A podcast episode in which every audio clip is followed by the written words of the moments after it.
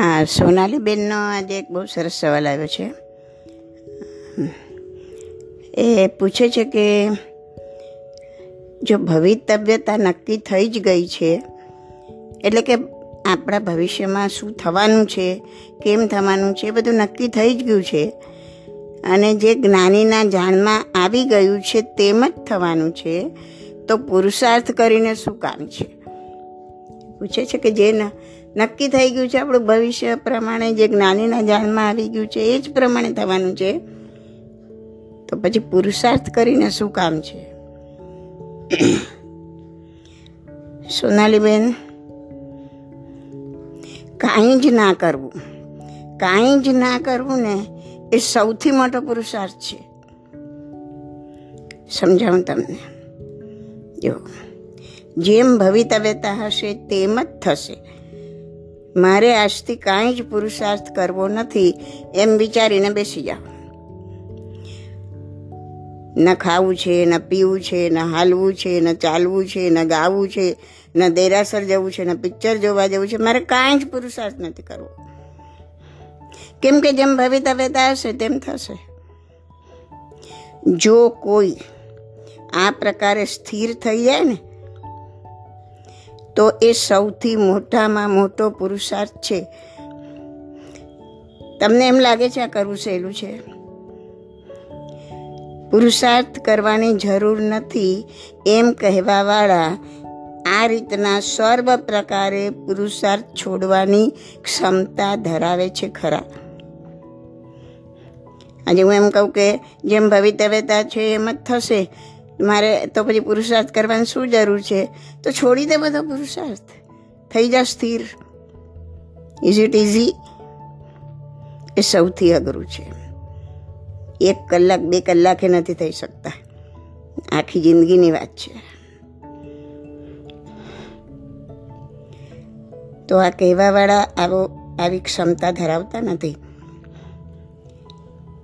તો મેં જેમ પહેલાં કીધું તેમ ઘણીવાર કીધું છે તેમ, આપણે આ પાંચમા આરાના વક્ર અને જળ બુદ્ધિવાળા માણસો પુરુષાર્થનો મતલબ એટલો જ સમજીએ છીએ કે ધર્મ માટે, મોક્ષ માટે કાંઈ કરવું એ જ પુરુષાર્થ. આપણે પુરુષાર્થને આટલા શોર્ટમાં લીધો છે કે તમે ધર્મ માટે કંઈ કરો, દર્શન કરો, પૂજા કરો, યાત્રા કરો કે મોક્ષ માટે કંઈ સામાયિક કરો પ્રતિક્રમ કરો, બસ એને તમે પુરુષાર્થ સમજો છો. અરે ભાઈ, સાંસારિક ક્રિયાઓ જે કાંઈ કરો, એ બધો પુરુષાર્થ જ છે. ધર્મ માટે કાંઈ કરવું, એ સવળો પુરુષાર્થ. ને સંસાર માટે કાંઈ કરવું, એ અવળો પુરુષાર્થ. પણ છે તો પુરુષાર્થ જ. કમાવા જવું, એ પુરુષાર્થ. ભીખ માંગવી, એ પુરુષાર્થ. ઊંઘવું, એ પુરુષાર્થ. જાગવું, એ પુરુષાર્થ. જો તું સર્વ પ્રકારનો પુરુષાર્થ છોડી શકતો હોય ને, તો આજથી જ છોડી દે. તો તે તારો સૌથી મહાન પુરુષાર્થ ગણાશે. સૌથી મહાન. પુરુષાર્થ શું છે? પ્રારબ્ધ શું છે? જે કાંઈ પુરુષાર્થ આપણે ભૂતકાળમાં કર્યો ભૂતકાળમાં પહેલાં, આના પહેલાંના ભાવમાં, એના પહેલાંના ભાવમાં, ક્યારે પણ આ ભાવમાં પહેલાં કર્યું હોય, જે કાંઈ ભૂતકાળમાં કર્યો, પુરુષાર્થ.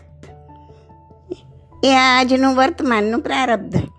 પ્રારબ્ધ કોઈ નવી ચીજ નથી. ભૂતકાળમાં જે પુરુષાર્થ કર્યો છે, એ પુરુષાર્થ આજનો પ્રારબ્ધ. અને જે કાંઈ પુરુષાર્થ અત્યારે વર્તમાનમાં કરી રહ્યા છો, અત્યારે જે કાંઈ પુરુષાર્થ કરે, એ ભવિષ્યનો પ્રારબ્ધ. ભૂતકાળમાં કાંઈ ખરાબ પુરુષાર્થ કર્યો, તો આજનું પ્રારબ્ધ ખરાબ આવ્યું. હલકા કર્મ બંધાયા, અશુભ કર્મ બંધાયા. તો એ એ પુરુષાર્થ ભૂતકાળનો હતો. આજે કોઈ સારો પુરુષાર્થ કરી રહ્યા છો કે ખરાબ કરે, એ પ્રમાણે ભવિષ્યનો પ્રારબ્ધ ઘડાશે. જ્ઞાનીઓના જ્ઞાનમાં પણ એ જ જણાય છે જે થવાનું જ છે. તમારો પુરુષાર્થ પણ એ જ રીતના થશે કે જે કાંઈ જે પ્રમાણે થવાનું છે, એ જ પ્રમાણે તમારો પુરુષાર્થ પણ થશે. અને જે થવાનું છે, એ જ પ્રમાણે જ્ઞાનીના જ્ઞાનમાં આવશે. માટે જ કહ્યું ને, હું કરું હું કરું, એ જ અજ્ઞાનતા, શકટનો ભાર જેમ શ્વાન તાણે. આપણી આ જ અજ્ઞાનતા છે. ગાડાની નીચે કૂતરું હાલતું હોય, તો એને એમ જ થાય કે આ ગાડું હું જ ચલાવું છું હા? હું જ ચલાવું છું મારા વગર ગાડું ના ચાલે. પણ એને ખબર નથી ગાડું ચલાવનાર તો આગળ બે બળદ છે, તું તો ખાલી નીચે ચાલી રહ્યો છે. તો આપણામાં જ અજ્ઞાનતા ભરી છે. હું કરું હું કરું. મેં કર્યું મેં કર્યું. અરે, તું કાંઈ નથી કરતો. તું ભૂતકાળમાં જે કરીને આવ્યો છે ને પુરુષાર્થ, એ આજે તારા પ્રારબ્ધ રૂપે આવ્યું છે. એ તારે કરવાનું જ છે. તારે કરવું હોય કે ના કરવું અને તે જુઓ, આજે નાખી રહ્યો છે તારે ભવિષ્યમાં કરવાનું જ છે. તો ખ્યાલ આવે છે ને સોનાલીબેન? તો બીજી એક વસ્તુ ખાસ ધ્યાનમાં રાખો, કે જ્યારે કાંઈ પણ વસ્તુ બને છે, તેની પાછળ પાંચ કારણો જવાબદાર હોય છે. આપણા શાસ્ત્રમાં ભગવાને કીધું છે કે કોઈ પણ બને, કાંઈ પણ કારણ બને, ત્યારે એમાં કંઈ પણ વસ્તુ બને, તો એમાં પાંચ કારણ જવાબદાર હોય. એ પાંચ કારણને શાસ્ત્રની ભાષામાં પાંચ સમવાય કહે છે. હવે યાદ રાખજો શાસ્ત્રની ભાષામાં એને સમવાય કહેવાય. સમવાય મીન્સ અ રીઝન કયા પાંચ સમવાય? તો પેલું ભવિતવ્યતા, બીજો સ્વભાવ, ત્રીજો કાળ કાળ એટલે સમય ટાઈમ ચોથું કર્મ અને પાંચમો પુરુષાર્થ. તો આ પાંચ, પાંચે પાંચ કારણ હાજર હોય ને, ત્યારે જ કોઈ વસ્તુ બને. આ પાંચમાંનું કોઈ પણ એક કારણ મુખ્ય હોય, બાકીના ચાર ગૌણ હોય. કોઈ વસ્તુમાં પુરુષાર્થ મુખ્ય હોય, તો બાકીના ચાર ગૌણ હોય. ક્યાંક ભવિતવ્યતા મુખ્ય હોય બાકીના ચાર ગૌણ હોય. ક્યાંક કાળ સમય મુખ્ય હોય, ક્યાંક સ્વભાવ મુખ્ય હોય. પાંચમાંથી એક કારણ મુખ્ય હોય. અને બાકીના ગૌણ. પણ પાંચેય કારણોની હાજરી વગર વિશ્વમાં કોઈ પણ કાર્ય બનતું નથી. હું નથી કહેતી હા ભગવાન કહે છે. ધારો કે કોઈ જીવ મોક્ષ જાય છે, તો તે પ્રમાણે તેની ભવિતવ્યતા હતી જ. આપણે મહાવીર સ્વામી ભગવાનનું ઉદાહરણ લઈએ કે આદેશ્વર દાદાએ ત્રીજા આરાના અંતમાં કહી દીધું હતું કે મરીચી છેલ્લા તીર્થંકર ચોથા આરાના અંતમાં થશે. ખબર છે ને બધાને? તો ત્રીજા આરાના અંતમાં મરીચી એટલે મહાવીર સ્વામી ભગવાનનો જીવ, એમનો ત્રીજો ભાવ. અને ત્યારે આદેશ્વર દાદાએ કહી દીધેલું એમના કેવળ જ્ઞાનના, એમાં જાણમાં આવી ગયું હતું. અને એ જ બનવાનું હતું, જે આવ્યું. જે બનવાનું હતું, એ જ આવ્યું. કે મરીચી છેલ્લા તીર્થંકર થશે અને ચોથા આરાના અંતમાં થશે. જો ત્રીજા આરાનો અંત અને ચોથા આરાનો અંત. લગભગ એક કરોડા કરોડી એનાથી થોડુંક જ ઓછું. એક કરોડા કરોડી સાગરોપમનું અંતર હતું. એટલો કાળ, એટલો સમય બાકી હતો. પણ કેવળ જ્ઞાનીના જ્ઞાનમાં, જાણમાં આવી ગયું હતું. એટલે આ હતી એમની ભવિતવ્યતા બરાબર? પાંચ સમવાયમાંનું આ પેલું સમવાય કે આ ભવિતવ્યતા નક્કી થઈ જ થઈ જ ગઈ હતી કે તીર્થંકર થવાના છે. બીજું સમય જુઓ.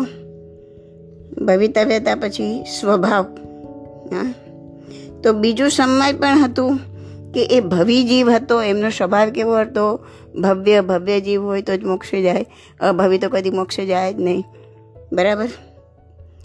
જો એ જીવનો સ્વભાવ જ અભવી હોત, મોક્ષે જવાનો હોત જ નહીં તો ક્યાંથી જાય?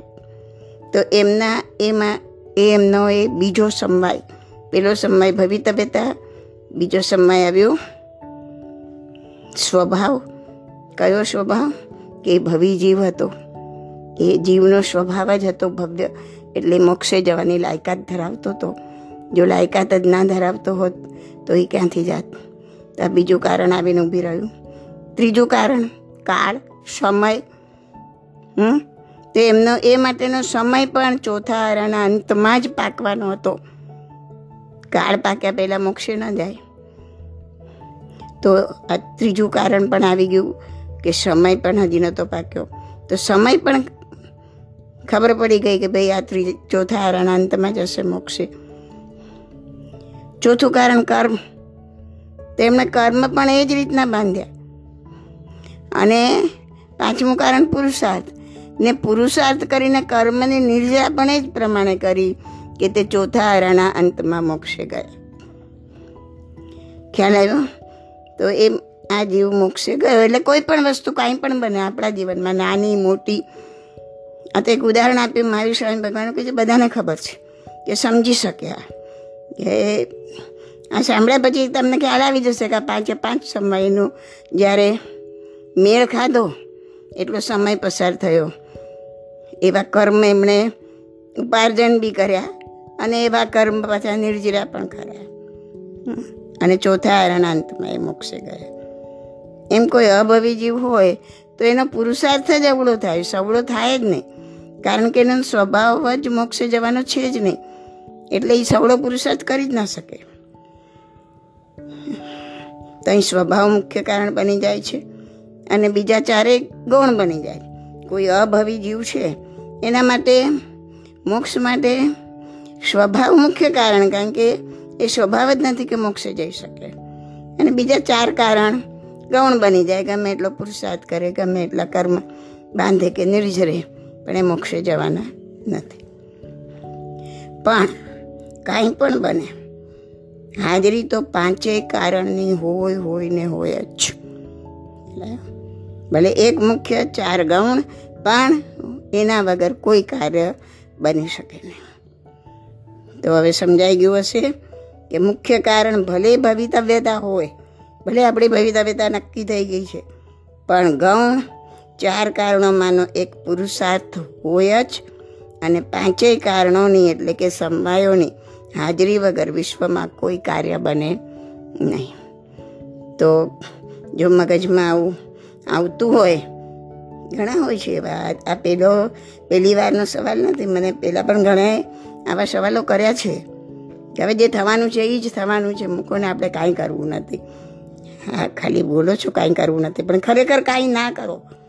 તો એ સૌથી મોટો પુરુષાર્થ છે, એ હવે સમજાઈ ગયું હશે. ઓકે?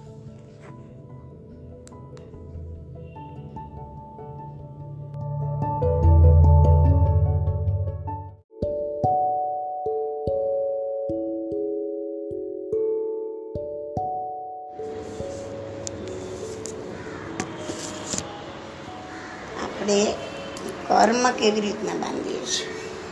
મેઇન હેતુ તો એ જ છે કે કર્મથી કેમ છૂટું છું? જેમ કર્મનો કચરો ઓછો થશે, બધા દુર્ગુણ એની મેતે ઓછા થવાના છે.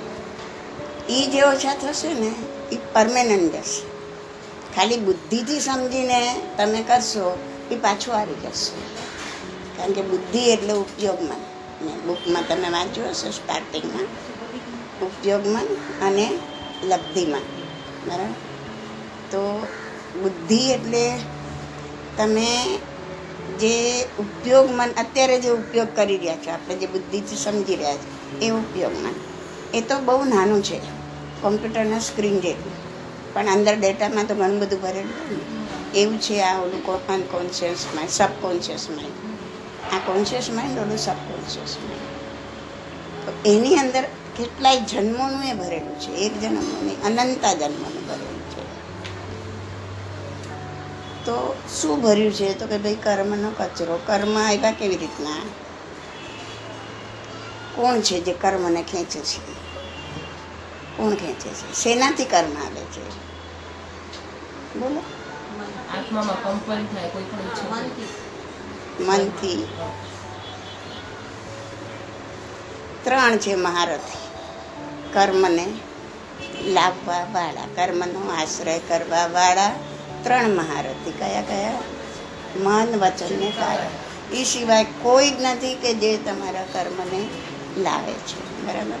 કર્મનો આશ્રય થાય છે. મનથી કાંઈ પણ કર્યું, વચનથી કાંઈ પણ કર્યું, કાયાથી કાંઈ પણ કર્યું. એટલે કર્મ આવવાના આવવાના ને આવવાના. કર્મનો આશ્રવ થવાનો થવાનો ને થવાનો. બરાબર? પછી તમે એમ કે હું તો સારું કરું છું ને કામ. હું એમ કહું કે હું તો સારું કરું છું, ને તો ધર્મનું સમજાવું છું ને. મારી તો કાયા બી હલે છે. મારું વચન બી ચાલુ છે. અને મન મન તો પહેલાં. કારણ કે મન જ્યાં સુધી હુકમ ના કરે ત્યાં સુધીના વચન નીકળવાનું છે, ને કાયા હલવાની છે. તો કે ભાઈ, હા, ભલે તું સારું કરે છે, પણ કર્મ તો બાંધે જ છે. શુભ કર્મ બાંધે છે, સારું કરે છે તો. પુણ્ય કર્મ બાંધે છે. હમણાં ગાળો આપવા માંડું તો પાપ કર્મ બાંધું. કાયાનું હલનચલન એ જ છે, વચનનું હલનચલન એ જ છે. મન પણ એ હલનચલનમાં છે. પણ અપશબ્દ બોલું છું તો અશુભ કર્મ કર્મ તો છે જ. અને શુભ આવ્યા કે અશુભ આવ્યા? ભોગવ્યા વગર છૂટકો જ નથી? બે વસ્તુ બે રીતના ભોગવાય. નિકાચિત નથી તો તમે એને ધ્યાનથી નિર્જરી શકો. નિકાચિત છે, તો ભોગ તો કરીને જ એને નિર્જરવા પડે. પણ કર્મ તો આવ્યા આવ્યા ને આવ્યા હવે ત્યાં કોઈ સરવાળા બાદ બાકીનો હિસાબ નથી. પાંચ કર્મ પુણ્ય નામે બાંધ્યા. અને હમણાં ગાળો આપીને બે પાપ ના બાંધું. તો પાંચમાંથી બે કટ, ત્રણ ભોગવવાના, બરાબર? નહીં. પાંચ સારા બાંધ્યા છે, તો એ પણ ભોગવવા પડશે. બે ખરાબ બાંધ્યા છે તો એ પણ ભોગવવા પડશે. નિર્જરવા હશે તો એ બી નિર્જરવા પડશે, આ બી નિર્જરવા પડશે. એટલે એક પણ એમને એમ જશે નહીં. કાં તો ધ્યાનથી નહીં જો કાં તો પછી ભોગવટો કરી કરી. હવે હું આ માનવ જન્મ, એક મિનિટ માનવ જન્મ મળ્યો છે, મને સમજણ આવી છે, હું એક્ઝામ્પલ આપું છું. અને હું ધ્યાનથી આ બધા કર્મો ઢગલા બંધ બાંધ્યા છે, કે જે નિકાચિત નથી. એ હું નિર્જરતી નિર્જરતી નિર્જરતી જાઉં. તો મારા એટલા કર્મો ઓછા થઈ જાય. હું એના બહારથી બહાર નીકળી જાઉં. અગર મેં ના કર્યું આ કામ. આ માનવ જન્મ મેળવીને મેં આ કામ ન કર્યું. બરાબર? આશરો તો ચાલુ જ છે, આગલા જન્મના બી છે. એ બધા લઈને અહીંથી રવાના. પણ એ ભોગવવાના ક્યાં? તો કે જેટલા જેટલા તમારું એક ઇન્દ્રિય જોડે પાલો પડ્યો છે એક ઇન્દ્રિયમાં જઈને ભોગવવા પડશે. આ ઝાડ છે, આટલા વર્ષો સુધી તાડ, તડકો, વરસાદ બધું સહન કરે છે, તે એના મનથી કરે છે.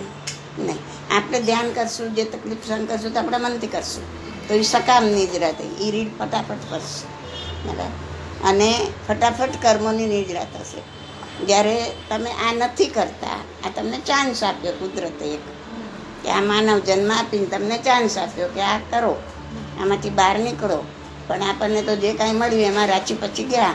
અને ટાઈમ નથી મળતો ટાઈમ નથી મળતો કરી અને ઉપર પહોંચી ગયા. બરાબર?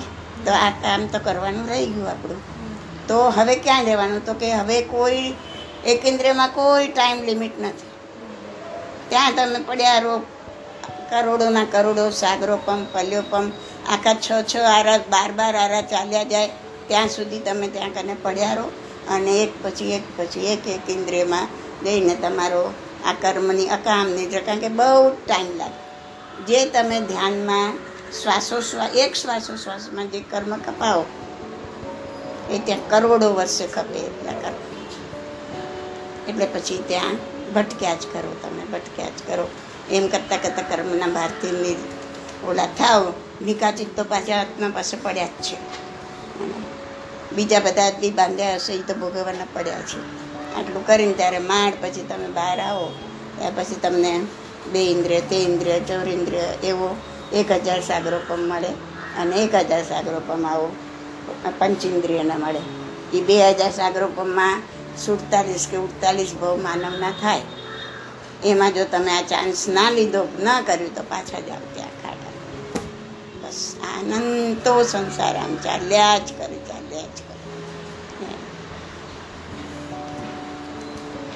આપણે આપણે જે અમુક રસોઈ ને બધું જે કરતા હોય હવે તમે અમને જે આ સમજણ આપી એનાથી અમે સમજીએ. પણ અમુક હવે જે વસ્તુ લાવતા હોય અને અમુક વસ્તુ જે બનાવતા હોય તો આ આમાંથી હું કેટલી એટલે ઓછું કરવા માટે મને શું કરવાનું? પાપમાંથી બહાર હટો ને. તમે તમે નિયમમાં આવતા જાઓ. હવે તમે તમે તમે પોતાના માટે કરી શકો. કોઈ પણ વ્યક્તિ પોતે પોતાના માટે જ કરી શકે બીજા માટે ના કરી શકે. આજે મને રસોઈ કરવી પડતી તો શાક સુધારવું પડતું. તો હું તમને એમ કહું કે તમને ખરેખર જેને વૈરાગ્ય જ આવી ગયા કે મારે રસોઈ નથી કરી મારે શાક જ નથી કરી એમાંથી બહાર નીકળી ગયા તો એ ચારિત્ર લઈ એટલે રસોઈ કરવી જ ના પડે એ માર્ગ તો બધા ભગવાને બતાવ્યા છે. તમારાથી જેટલું નીકળે એટલું નીકળો. અને હવે જે માચીને કરતા હોય ખુશ થઈ થઈને કરતા હોય બધા ખવડા ખાઈ ખાઈને સારું સારું બોલે એવી અંદરથી અપેક્ષા થતી હોય. એ બધું છોડી દેવાનું. ઈચ્છા પણ નહીં કરવાની કે આ ખાઈને કોઈ વખાણ કરે ના, એનું સારું બોલે. અને બોલે તો આપણે ખુશ પણ નહીં થાય. આનંદ પણ નહીં. ભલે સામેલાને દેખાડવા માટે તમે હસો બી ખરા. સામેલાને એમ લાગે કે તમે ખુશ થયા છો. એક સંસારનું નાટક છે. બાકી અંદરથી અલિપ્ત થતા જવાનું કે મને કોઈ અસર નથી. અને ખરેખર ચેક કરવાનું કે તું એમ માને જ અસર નથી. પણ અસર છે કે નહીં? જ્યારે કોઈ તમે કંઈ કંઈ બનાવ્યું અને સામેલા એ વખાણ ન કરે દી તમને કાંઈ થયું? આ આ અવેરનેસ હવે થોડી મારામાં જે છે ને તમે જે કીધું બધું જોવા. એટલે કોઈ મને કંઈ તો કાંઈ દીધું ને તો હવે જો જોઉં છું કે મને શું અંદર થઈ રહ્યું છે? કે હું કેવી આમ અંદર ઊંચી નીચી કેવી થાઉં છું? હા બસ કહેવાનું શાંત થા. આપણે આપણા આત્મા જોડે વાત કરવાની આપણા મન જોડે વાત કરવાની. કે કેમ ભાઈ? હું તું કહેતી હતી કે હવે મને કાંઈ નથી. કોઈ વખાણ કરે તો ભલે ના કરે તો ભલે. આરતી દુઃખ થાય છે? કેમ તને આરતી રડવું આવી ગયું? એમાં આટલું કીધું એમાં તને રડવું આવે છે? તો તું શું સમજી? એવી રીતના આપણે બહાર નીકળતા રહેવાનું. એમ એ શું છે કે ભાઈ આટલો મોટો ઝાડનું થડ હોય, હા, તો એક જ કુવાડાથી તો વડું કુવડી નથી જવાનું. એમાં આટલો કર્મનો ઢગલો લઈને આવ્યા છીએ, તો એક ચમચી ચમચી બહાર કાઢતો તો ટાઈમ તો લાગશે. એક કુવાડો પડ્યો છે, બીજો પડશે, ત્રીજો પડશે, ચોથો પડશે, ક્યારેક એનો અંત આવશે, પણ કુહાડો જ નહીં મારો તો. ઢગલો વધતો જશે. એટલે આપણે જો સંસારમાં બી બેઠા છીએ, પાંચમા આરામાં છીએ એવી એવી બધી વસ્તુઓ વાપરીએ છીએ, એવા એવા વિચારો જે આપણું શરીર પણ ઓલું નથી કે આપણું સંગ્રહણ તો જેટલું થાયમાંથી બહાર નીકળો. અઢાર પાપસ્તાનક વિચારો. આ પહેલું પ્રણાતિપાત છે. તો હું કેટલું વગર જરૂરી કરી રહી છું. જ્યારે તમે હવે સમજી લો કે અનાજની ગુણી પડી છે બે ત્રણ. અને ઉપર તમારે કાંઈ લેવું છે, તમે ફટ દઈને એના પર પગ મૂકીને વસ્તુ લઈ લેશો. બરાબર? યુ આર નોટ એવેર કે આ જીવને દુઃખ થાય છે. તમે શું એવેર છો? આવું તો ચાલે. આવું તો થયા કરે. શું કરીએ? ત્યાં તમારી માન્યતાને બદલો. આ માન્યતા એ જ ભાવ છે. તમે આ જુઓ કે હા, આ ભગવાન બહુ સરસ એ ભાવ નથી. એને ભાવ ન કહેવાય. આ બહુ સરસ તવન બોલી એ ભાવ નથી. હું એમાં ખેંચાઈ ગઈ એ ભાવ નથી. ભાવ આ છે, તમારી અંદર શું પડ્યું છે? તમારી માન્યતા શું છે? તમને આ ચાલે? તમને ગાડીની સગવડ થઈ ગઈ? પોતાની ગાડી આવી. હવે બધે જવાનું સરળ પડી ગયું. એનો ખૂબ શાંતિ છે, સંતોષ છે, આનંદ છે. તો તમારી માન્યતામાં એમાં જે સીટો બની છે, એ ચામડું છે, ઢોરનું ચામડું છે. હું એના પર બેસું છું. એનો ઉપયોગ કરું છું. એનો તમને ડંખ નથી, એનો રંજ નથી. યાદ અંદર બેઠા પણ જેનો જીવ ઉકળતો હોય એને ડંખ તો છે. એને ખુશી નથી, એને આનંદ નથી. તો ભગવાનની આજ્ઞા એ નથી કે તમે આ હિંસક વસ્તુ વાપરો અને એમાં તમે આનંદ મેળવો, એમાં તમને સંતોષ થાય, એમાં તમને તમારી કંઈક, તમે કંઈક છો, તમારી પાસે કંઈક છે, એ બતાવવાનું તમને મન થાય, ઈચ્છા થાય તો તમે તમારી અંદર એ ભાવ નથી કે તમ- તમારી અંદર એ ભાવ છે કે આવું બધું તો ચાલે. તો તમારી માન્યતા, ભગવાનની માન્યતા સાથે મેચ થતી નથી. બરાબર? અને એ જે વસ્તુ અંદર પડેલી છે, એ ચોવીસ કલાક છે. એમ નથી કે અત્યારે તમને આ આ ભાવ આવ્યો ને પછી નથી, એવું નથી. આ વસ્તુ તમારી અંદર ચોવીસ કલાક પડી છે. અને ચોવીસે ચોવીસ કલાક આ ભાવ અને આને ભાવ કહેવાય. ભાવ શું છે એ સમજ્યા જ નથી. મારે કેવું નથી પણ મોટા મોટા બી નથી સમજ્યા. આચાર્ય ભગવાન તો બી નથી સમજ્યા કે ભાવ શું વસ્તુ છે. આ ભાવ છે. અને એ ભાવ અનુબંધ પાપનો પાડે છે. હું ખૂબ ખૂબ પૂજા. કરું ભક્તિ કરું બધું કરું. પણ આ જે ભાવ છે એ જતા રહ્યા. નથી જતા રહ્યા. તો ઓન ધ સ્પોટ એક બાજુ તમે જે ક્રિયા કરી રહ્યા છો એ ધાર્મિક ક્રિયાનો પુણ્યનો બંધ પડે છે અને સાથે સાથે આ પાપનો બંધ પડે છે. જે તમને સંસારમાં રખડાવી દે છે. એટલે તમારું કરેલું બધું જીરો. શું પૂછતા